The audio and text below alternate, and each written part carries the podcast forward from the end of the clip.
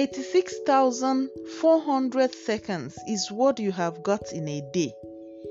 What do you make of it? Some are great sleepers. Man, I want to catch some sleep. They will even want to infect you with their disease. Bro, you look tired. Why don't you go and sleep?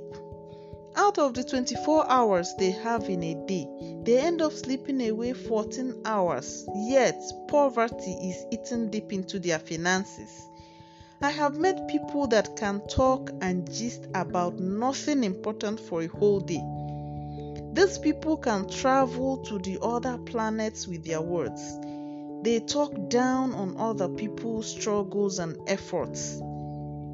They know about everything happening in town. Avoid such people if you want to be productive.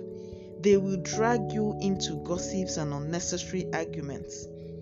How much time do you give to realizing your dreams? What do you do with the rest of your time?